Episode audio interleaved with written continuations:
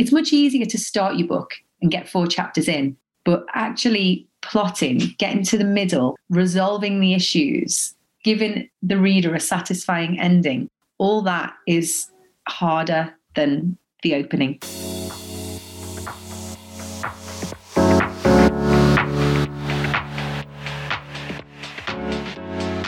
Hi, and welcome to the Kelly Lumber podcast. I'm your host, business mentor, personal brand, and style expert on a personal mission to inspire a minimum of five people daily to take action and just do something different that they wouldn't normally do. And if you're one of my five a day, then I am super happy and I want to hear about it. What was it that inspired you? Was it listening to one of these podcasts? Was it something that someone said?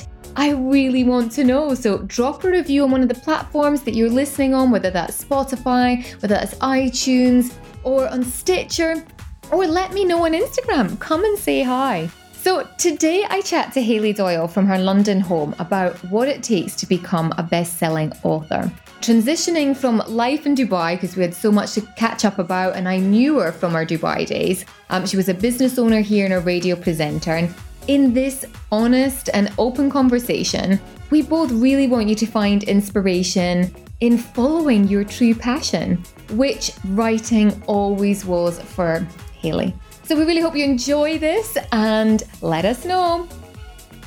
Welcome to the show, Hayley. Hello, Kelly. Hiya. How's how's things going? How's how's London? How's everything? Because uh, you used to live in Dubai. How long were you living in Dubai for? I was in Dubai for about seven years. Okay. Yeah, and then my back and forth a little bit after my, my son was born. So yeah, Dubai is is my second home. Yeah. Oh, and and how were you settling into London? And how's life there? So in so, so London at the moment, actually, we have a beautiful sunny day. But you know, even though it's April, oh, look, I'm so British. I'm going to talk about the weather now. It snowed yesterday. It actually snowed. So a week ago, I was in the park with my kids, and it was so hot. We were like, "Oh my gosh, it's it's summer. We need to get the sun cream out." Oh, we didn't bring hats for them. And seven days later, no, six days later, I'm going for a little run, and it started snowing. It's I actually thought someone getting the house renovated down the road, and I thought it was bits of dust. And then I, I kept running. I was like, no, that dust's not not following me all this way. It was snowing. So um, it's lovely and sunny, and I'm up high on a hill. I'm in southeast London, and I'm up high on a hill. It's very hilly around here, so it, it is a beautiful day, but it is very cold. Oh, but I just love the thought of you know when we don't have seasons in Dubai, like you really do have one wardrobe that it's oh, for yeah. the whole year. Where it is, you know, I miss wearing jackets and scarves and layering and all that. Dubai is either hot or hotter, yeah, totally. isn't it? And we're we're yeah. well on our way to do that now. So, well, I thought maybe we start with because we have mutual friends and I, we've met before in Dubai uh, many years ago. And that was, that, I think that was when you had your business. So maybe just give the listeners a bit of a backstory, where you are and what we're going to talk about today. Yeah. So when I was in Dubai, I, I actually moved out to teach drama and musical theatre. So I used to be an actress in um, in London and Liverpool, where I'm from. Uh, my background's acting and musical theatre. I was on the West End. I did Mamma Mia in London on the West End, and yeah. So when I moved to Dubai, I just wanted a bit of an experience living in a new country. You know, just uh, um, you know, a lot of the reasons people move to Dubai. You know, I, I didn't have to have the language barrier there. Mm-hmm. Um, yeah. Everyone speaks English so well, and um, I thought I'd just come out for six months, do a bit of teaching, and um, get my head a little bit out of the whole audition circuit in London that was dragging me down a lot. And I ended up setting up my own theatre school in Dubai. And then I became um, a, a, speaker on Dubai Eye Radio. I was a host. I used to do Entertainment Today. I used to do lots of roving reporting. You know, I reported live from the rugby sevens, from the Dubai World Cup, from the tennis all the golf tournaments in Abu Dhabi and Dubai. And oh, I loved my time at Dubai Eye. And all, all of the time, my theatre school was running, and we did shows at the Madinat Theatre, at DUCTAC when it was there, the the Lit Fest. I had my kids mm-hmm. performing at the Lit Fest, and then I used to do creative writing workshops for kids at the Lit Fest as well, uh, which was amazing. And then I'd report for from Dubai Eye for there. So I mean, it was such a different life to the one I'm living right now. And uh, I sometimes look back at my Dubai life, even though it wasn't so long ago, and think, did that actually happen? Especially with the pandemic. that's happened. And all of us are just shut down, and life has become very different in ways that we never thought. And I think about Dubai so often now and think, gosh, did that really happen? And I was just yeah. living it at the time. You know? Yeah. What I've just described now sounds so incredible. But at the time, I was just living it. I was just, you know, getting up and going to work. I was like, oh, I've got to do radio and my theatre school today. And you just get through it. You just work and then you get home and you order, you know, amazing takeaway. Gosh, I miss the takeaways in Dubai. All because it's just they're so readily available. Same. I guess one of my questions before we get into the the part two of your life, which is um, what I want to talk about, is what advice would you give to someone who's transitioning? You know, what what things have you learned, whether it's Dubai back to UK or UK out to Hong Kong or whatever? What kind of tips yeah. could you give someone? I mean, when I moved to Dubai, um, I, I, was in a very very different situation. You know, I, w- I was single, I was a lot younger, and I was stuck in a rut. And it was that thing of a, a small opportunity came around, and it was one of those I thought, no. But there was the, the part of me that it was very, it's very easy to say no, isn't it? It's just because we shut down and we just, it's almost like we build up a wall and we, we protect ourselves. If something feels a bit different and a bit scary, our natural reaction is to just go, no. And that's why children always say no to everything, even if they, if it's going to be something that they enjoy. Children, you know, do, do you want to go to this dance class? No, because it's like their, their, their defense mechanism, but then they do it and they love it. And that was kind of my thing with moving to Dubai. I was really stuck in a rut. Things weren't going so well in London. And I just thought, why not? I can always come back if I don't. And the thing is, I had nothing to lose then. Mm. Um, so going for it, it was really scary. I didn't know anyone. I'd never driven on that side of the road before. And, you know, I moved into this villa and I didn't know anybody. And it was also scary, but thank goodness I did it. Yeah. But I would say other way around when you're transitioning from maybe a big city that you've moved to and you set up a life in and going back, maybe I think what made it easy about moving from Dubai to London was knowing I was moving again to another big multi- multicultural city. Mm-hmm. I wasn't moving back to like my hometown or somewhere that was so different that I was going to, you know, really feel those differences. I think going from Dubai to London was a really nice, smooth transition because, it, like I said, it was it was fast paced. It, you know, it, the city has ambition. Dubai has lots of ambition. It's very multicultural, and um, and the things that I missed about London were it was really nice to kind of revisit those mm. when I was you know, mm. the things that I missed. I knew I was going back to a city full of things that I was looking forward to enjoy once again. Yeah. Yeah. So I guess from my takeaway from that is um, saying yes to things because yeah. you never know where they might lead to. Do you have you ever done that yes yes thing for with the kids? Have you seen that? Oh, you, where you say yes to your kids for the whole day? Oh, I haven't because I've seen that. It looks brilliant because there's a whole film about it now, isn't there? Oh, um, I haven't seen that, but I've just seen it yeah. on YouTube and stuff like that. I think it's because this film just came out on Netflix. That is, you know, and it's about that. The parents have to say yes for the whole day, so it, kids have kind of got, you know, gotten onto that, and it's such a brilliant idea. But my kids are too young. My kids are four and one, so yeah, yeah. if I all day, it would basically be them break, jump in my bed and breaking it and eating chocolate all day. So they're not. Kind of sounds kind of good if you ask me. when they're older, I'd love to do it though. It'd be really funny. It'd be really good to film it and see what what kind yeah. of kind of. So we've got um so sort of in that transition is saying yes to things and and and possibly what I took from that is like for like. You know, the biggest transition will be where it's so vastly different, and then enjoying the re re enjoying the things that you didn't do, but I guess kind of and then enjoying the things that you haven't experienced, which I guess kind of goes down to yes. And I'll, what uh, was easy in Dubai as well, because I'm a, I'm a super emotional person. You know, I'm, I'm a massive open book. I tell people how I feel all the time. You know, I don't hold anything in. You know, if I need to have an argument with someone, I have to have it. You know, I can't hold it in. And I think when I left Dubai, I think it kind of shocked a lot of my friends that I wasn't emotional about it. I was very ready for the next step. I mean, I was I was five months pregnant at the time as well, so I knew I so my head was kind of moving into this whole new world anyway. It was my first um, baby, but my friends I think were a little bit like, why isn't she sad? You know, this is you know we're really sad she's going. And I think it was because I knew I wasn't really going at the time. My business was still going to be in Dubai, so even if it only ran for a few months, I knew I'd be coming out again once my baby was born. And then I knew, so, so I never had that day where it was like, goodbye, goodbye, that's it. That actually, I don't know. I don't know when that, I'm coming back. I know. And that actually happened a couple of years later. And I knew, and I was out there on my own, you know, visiting my business. And it was when I knew the business was going to, it actually came to a very natural mm. end. It just fizzled out, really. Um, my theatre school, Halley's Comet, it just kind of got smaller and smaller when I wasn't there, which is, you know, and that's natural. the natural thing. Yeah. I was, you know, I was the face of the business and it did really well. And I had gorgeous teachers, um, but they had lots of other things that they were doing as well. And this just came to a very, very natural ending. And I knew, and I was out there on my own. And I'd left Dubai for, I think it was two years, maybe two and a half years. And I was just there and I thought, oh, I'm really sad now. And I knew I got on the plane and I was like, I think the next time I come to Dubai, I'm going to be a tourist. As in oh, a, a, tourist. Ah, yeah. I wouldn't be a tourist coming to like look at, you know, my business or anything. I just thought, oh, and I haven't been back yet. So I hope to come back very soon and see everybody. Watch this space. So, yes. part two life as an author. So, we've gone actress, stage school, uh, sorry, sorry, on the stage, Mamma Mia. We've we've had the school in Dubai, and now you have two books. Is that right? I do. Yes. Two novels, fiction, fiction novels. They are written for adults.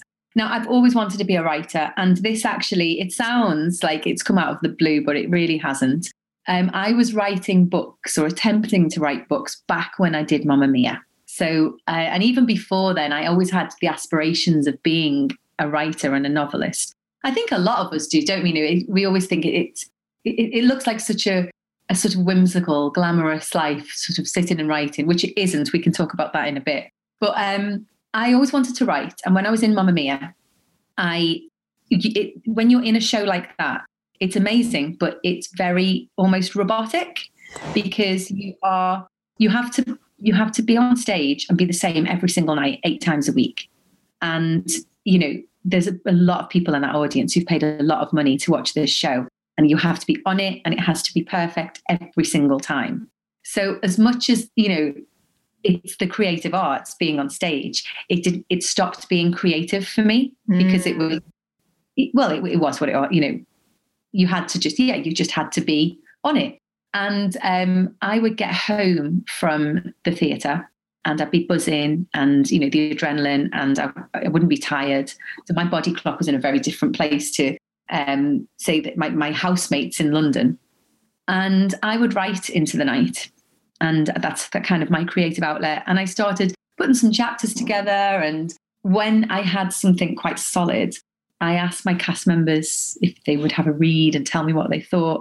And the response was incredible. They were so supportive and so brilliant. And I got such a buzz out of that and thought, this might be where I want to head. So I actually did a master's. I applied to do a master's in creative writing. And I was doing that as I was auditioning.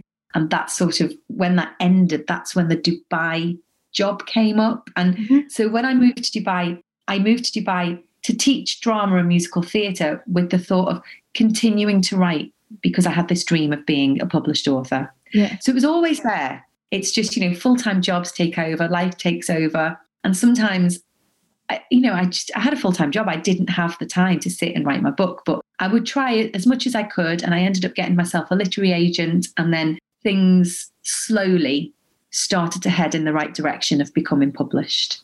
Mm. So, where where did the idea come from? The first one. So, give us a bit of a backstory, and then the second one. So, the first book is so never saw you coming. Uh, was actually it's not actually the first book I've ever written. It was the fourth book. So even though it's the first book that's published, so I had the first book that I wrote in the Mamma Mia days. Yes. Then I wrote a book during my masters. Which so just stop one minute. Did the did the one that you gave to your friends did that ever get pub? That wasn't published. So these were. No, I self-published it. I did oh, self-publish. Yeah, yeah, yeah. And I, but I didn't do any. I, I didn't understand how to market things or anything. You know, I I just kind of, and it was when self-publishing just started. Yeah, it's not like it is now. So I just kind of, you know, put it out there it was on, I think it was on Amazon. Yeah. And I think all my friends and family bought it. And then I didn't really know what else to do from that point. So it just, I'm glad it never got published professionally because I think um, when you're a writer, there's a, a lot that you need to get out of yourself before you can then start writing just true fiction. As in, there's always there's always a lot of yourself in your writing to make it honest. Mm-hmm. So I think you need to I think you do need to write a couple of books first to almost get all that autobiographical stuff out. And then you've got time to breathe. Then you can start doing skills from what you've learned. Yeah. So there was that book. Then there was the book I did during my masters, which I secured me a literary agent, and we tried to sell that to publishers, and we just got lots of very, very lovely rejections. so, uh, it was, they were the nicest rejections ever, but they were rejections. It was a, it was quite a hard fit for the market at the time. Um, so I then wrote another one, and at this point, my agent said to me, I really like this one. And we'd worked together a lot on it. And in that time, she went off and had a baby, went on maternity leave. And as she came back, I was then having my son and moving from Dubai and the whole transition thing. And we just had a bit of a breather. And when we revisited this third book, she said to me, This is great. I really like it. You've got some great characters here. And I could hear, I could sense a but coming. Just think you've got a better one in you. And I wasn't upset by that because she, you could see she was like, oh my God, I'm really going to upset her now. She was really scared to say this to me, especially I'd just had a baby, so my hormones were all over the place. And I said to her, I, I agree with you. I just, uh, I, I totally agreed with her. And I said, I've just, I don't know why, but I've just got this idea about this guy who works in a toll booth and he just sees people coming and going all day, going off into a tunnel, and he, he's not going anywhere. He's stuck in the biggest rut. I mean, he works on a toll booth. And she was like, That's it. I know that's it. That's the idea. And that's where it came from. So I had this guy, because I'm from Liverpool, and there is the Mersey Tunnel in Liverpool that goes from um, the city of Liverpool uh, um, across the water to the Wirral.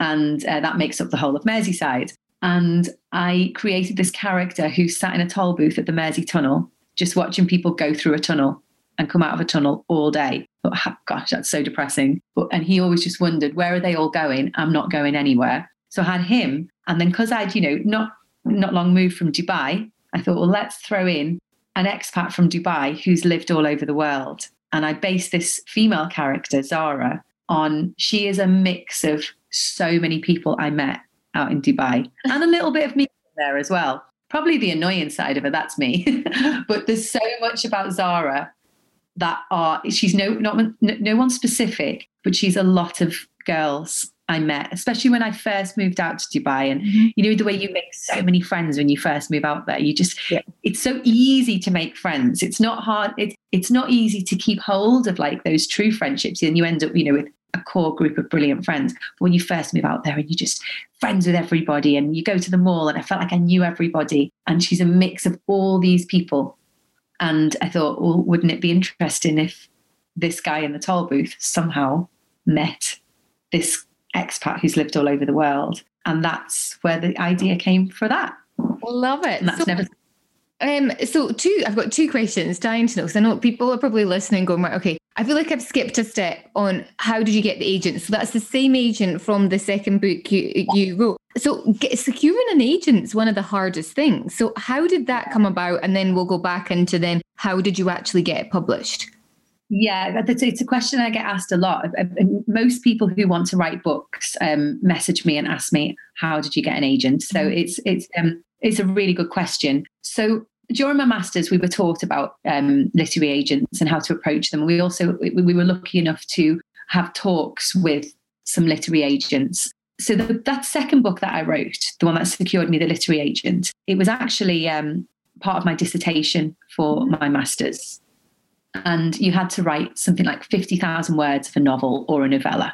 So I wrote that, and it, they all got put into a competition. It was called the Curtis Brown Award. Now, Curtis Brown is a huge agency. yeah. I'm sure you've heard of it. And they, you know, they represent. They have an acting division. They have a, a books division. They're, they're absolutely huge. And um, it was amazing. I actually won the Curtis Brown Award that year. Nice. So I was then able to, you know, I was in touch a lot with the Curtis Brown agents, and they said, you know, we'd love you to finish the book, and then we can make a decision and it just did it didn't work out with them in the end but i had at least i had the award then to I was able to approach other agents. Now, what we were taught was don't just blanket email 50 literary agents because every literary agent is so passionate about their set of authors. So go in specific, do your research. You know, you can, I mean, it's so easy to research now because of Google and because of websites. Yeah, yeah. yeah.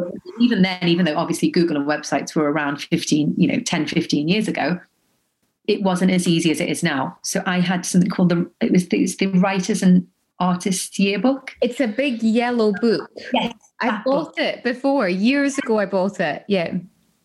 So that book is is brilliant. It's like the Bible for um for for writers, and it tells you what the what literary agents um what they represent. Yeah, the genre. So yeah, exactly. So you can go right in and say, "This is what my book's about." I I think it, we, we, we could be a really good fit for each other. And you send three chapters, or you know, you send the first fifty pages of your novel to them, and that's what I did. I, I selected about five, and I did get one who responded, "Yes, would be a perfect fit for each other." And about a year down the line, it didn't work out again.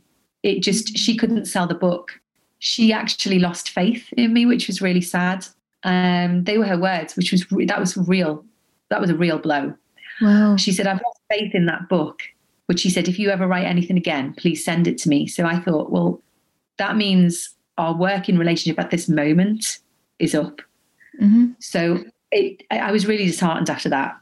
And luckily, my company in Dubai, my theatre school, it just was up and running and it was doing really well. And I think I focused on that for a while. And um, being on Dubai Eye on the radio, that that was that was a really lovely uh, job as well. So I sort of let the writing go for a little while because that really upset me losing that literary agent or her losing faith in me were her words. And because I hadn't done anything different, I'd just given her the book that she loved. She tried to sell it, it didn't sell, and she'd lost faith. So it wasn't like I'd done anything. So it was it was a really difficult time actually thinking back. Mm. And then I I don't know where it came from. I just got this urge to contact a few more literary agents. And it was probably a year later. And because I remember I was sitting, because I used to live in the Greens, and I remember the day I sat in my apartment in the Greens and I just, I actually, I think I found three literary agents and I just sent the same book to three literary agents. And 40 minutes later, I got this email from this, this lovely woman called Camilla. And she said, this is, I just clicked on it and I've just mesmerized for the last 40 minutes. Please, can you send me the rest of your manuscript? So I sent her the book. And about a week later, I had a contract in the post and I'm still with them today. And I have the most wonderful relationship with her. She's amazing. I consider her as a friend as well as an agent. And she, when she couldn't sell that book, we worked together on the next one and then the next one. And even now, we have these brainstorming sessions together that go on for hours. We're just on the phone to each other for hours because we just get on so well. And so it was hard to find the right one, but when you find the right one, you just know because you get on so well. They it's almost like they can read your mind. Mm. You know, she mm. can't write books, but she knows how to get the book out of me.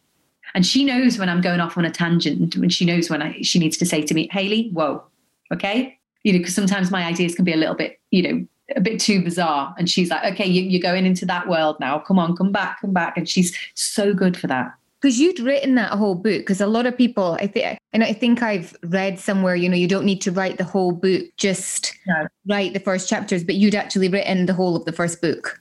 Yeah, I mean, I would uh, I would always recommend someone to write the whole book before they approach people because oh, interesting. You need to know where it's going you need to know where it's going. And if you can't write the whole book, if you really think your first four chapters are so solid that you're happy to put them out into the world, if you're really confident that because you know you're going to get criticism left, right, and center. Even, gosh, you know, the best books in the world, you go on something like Goodreads, and there's people, you know, giving it one star, two stars. I didn't yeah. like this because you're talking about one, you know, some of the best books ever written, most of those famous books out there. So if you're happy to put yourself out there, and face whatever is going to get thrown your way.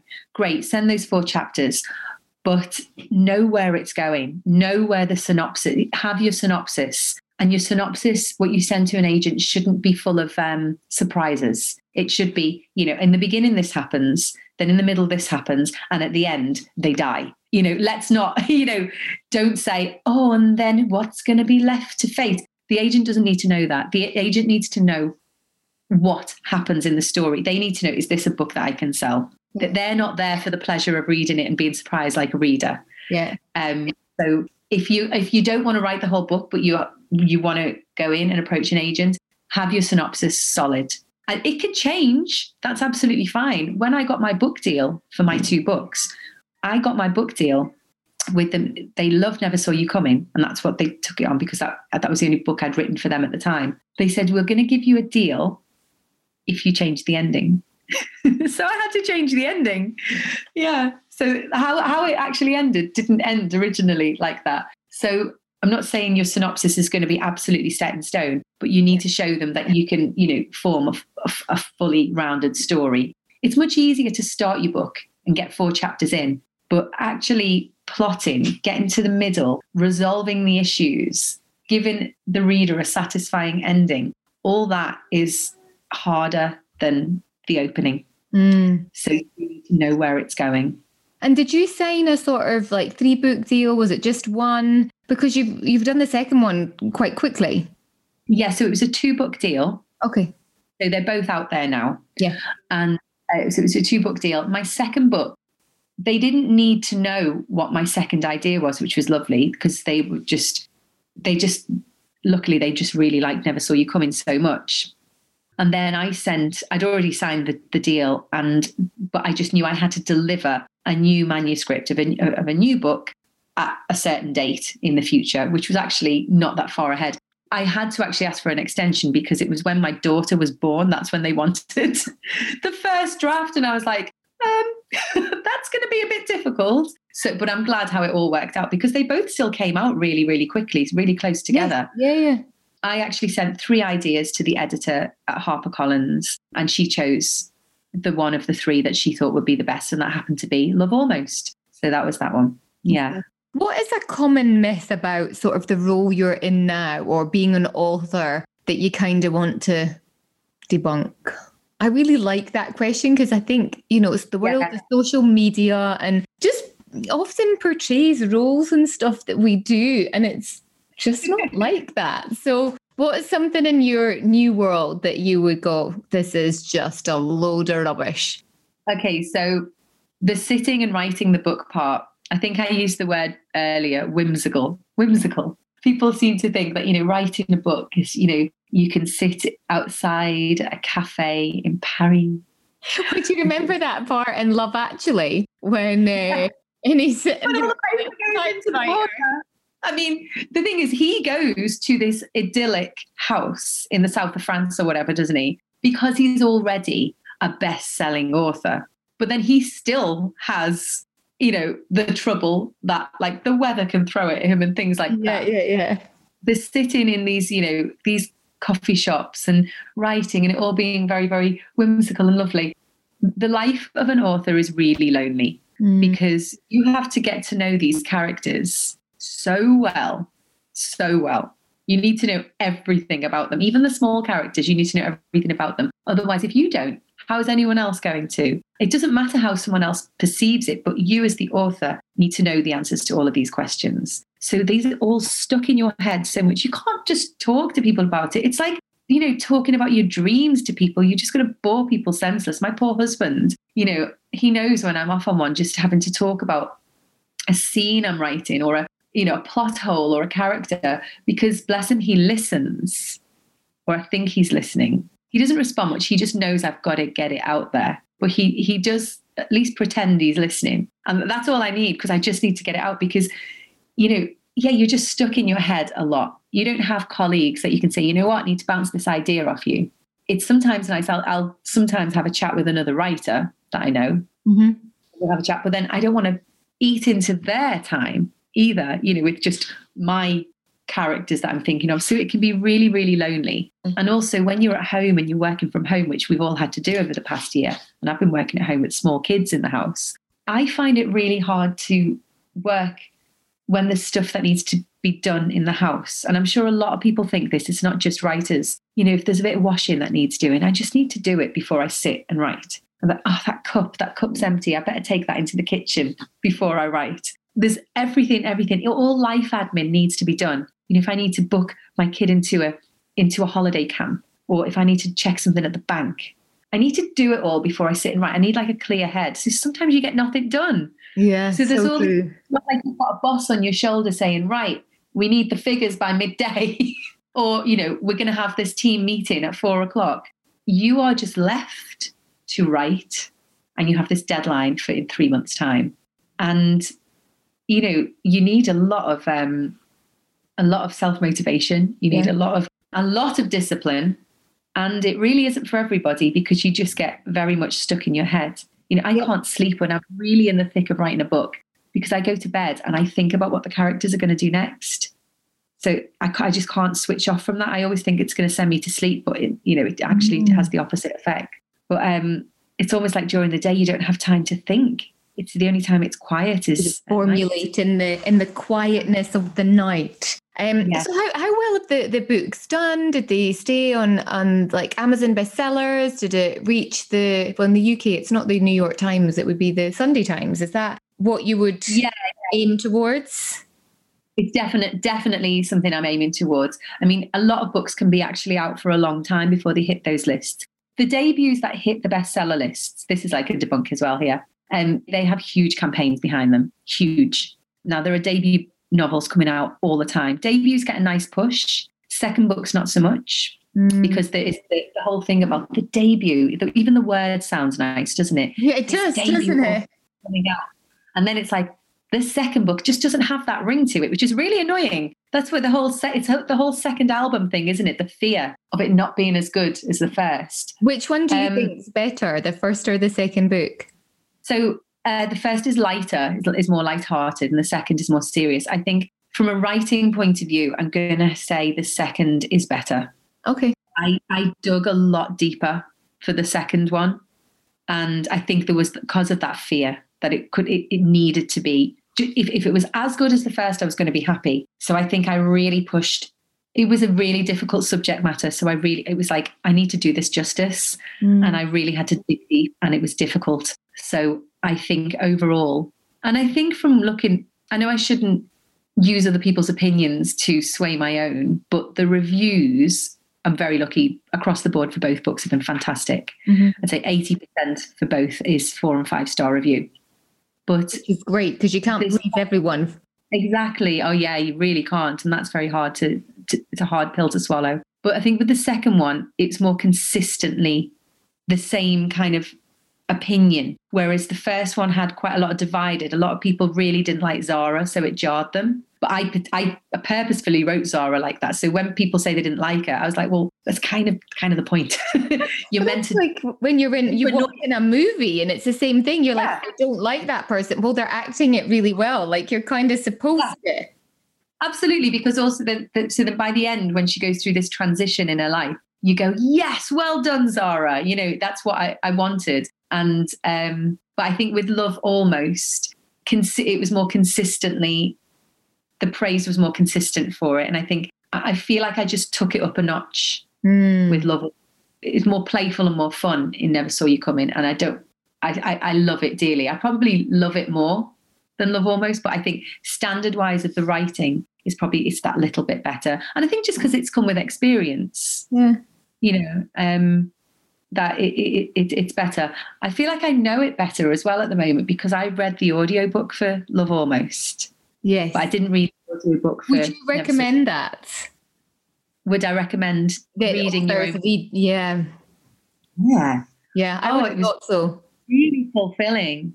Yeah. Yeah. I mean, it's different. I mean, I'm a trained actress, so it wasn't so daunting. But I couldn't read Never Saw You Coming because the male character was from Liverpool, which I'm from. But I, obviously, I didn't want to play a male character um, when I could get a brilliant male to do it. And then the female character with Zara, she had that that sort of transatlantic expat accent. Mm. That's, um, you know, a little little bit Arab, a little bit American, a little bit English because she went to English boarding school. And I just, I knew there was someone out there who could really nail it. So, and the girl that did it really did. I was, I could have given it a go, but I don't know if I could have kept it up consistently for a whole book. Good. Whereas Love All, the character is, she's just got my accent. She's from Oh. Liverpool. It's not a totally strong accent that she's got, and she's about my age. So yeah, it, it was it was a good fit. Yeah. So what's next for you? I saw someone, uh, one of your reviewers, uh, maybe it was on Amazon, had, had written, "Please say you're writing your third book." So, so are you?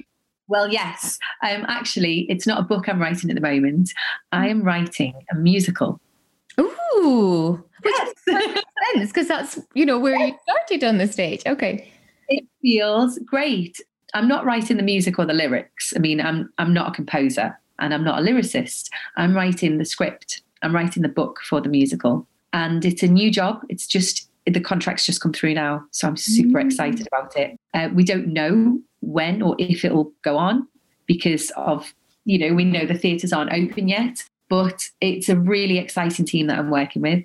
And it's just good to get it done now while things are quiet so that hopefully when the theatre world opens up again, we can get into a rehearsal room and start workshopping it. So that's what that's where all my writing energy is going at the moment, which is good because you know I've been having so many chats with my agent about what the third book's going to be about, what the third novel's going to be about, and I think a lot of writers are feeling like me.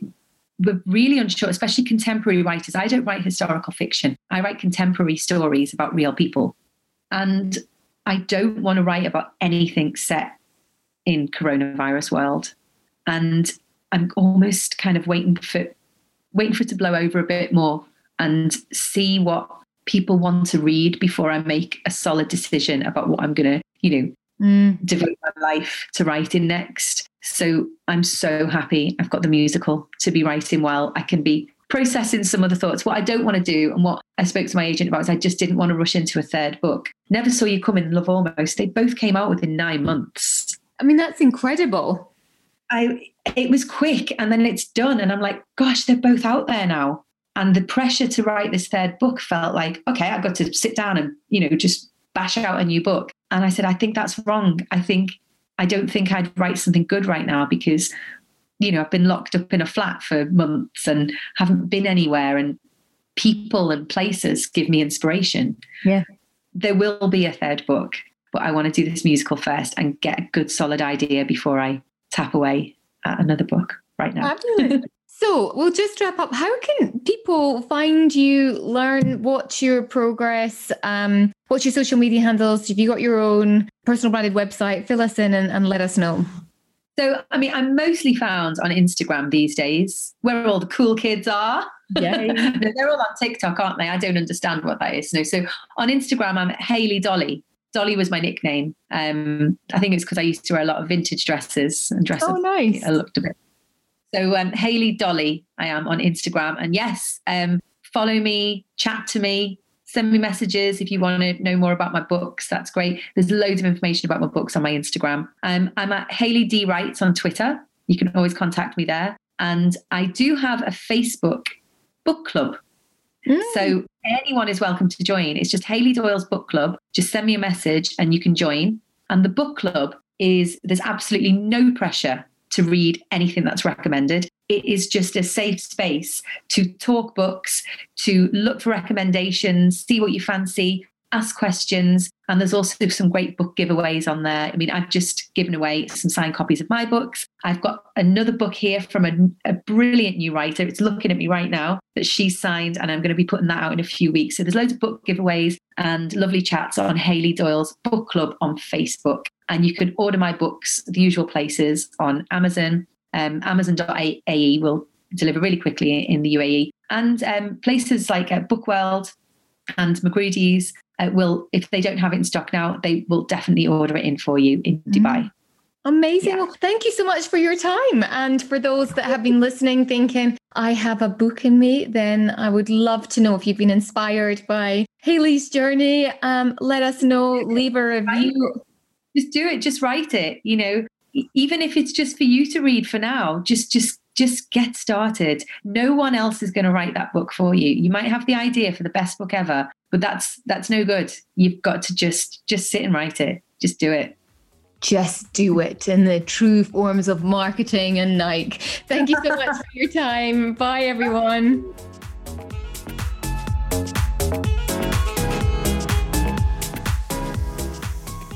Thank you so much for being here and listening to this episode today. Were you inspired? What was one takeaway that you can go away and put into action?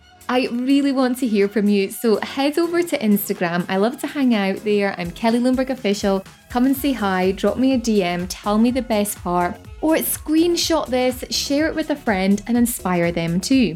We are growing weekly, and it is all down to you. Thank you so much. Reviewer of the Week left this message. Great new podcast. I've been waiting for Kelly to launch her own podcast series after following her own journey from stylist to personal branding consultant. The podcast doesn't disappoint. From CFL. Thank you so much. So your ratings and your reviews mean so much. So drop one into Apple Podcasts and leave one there for us. And don't forget, be inspired and keep following those dreams. Until next time, bye for now.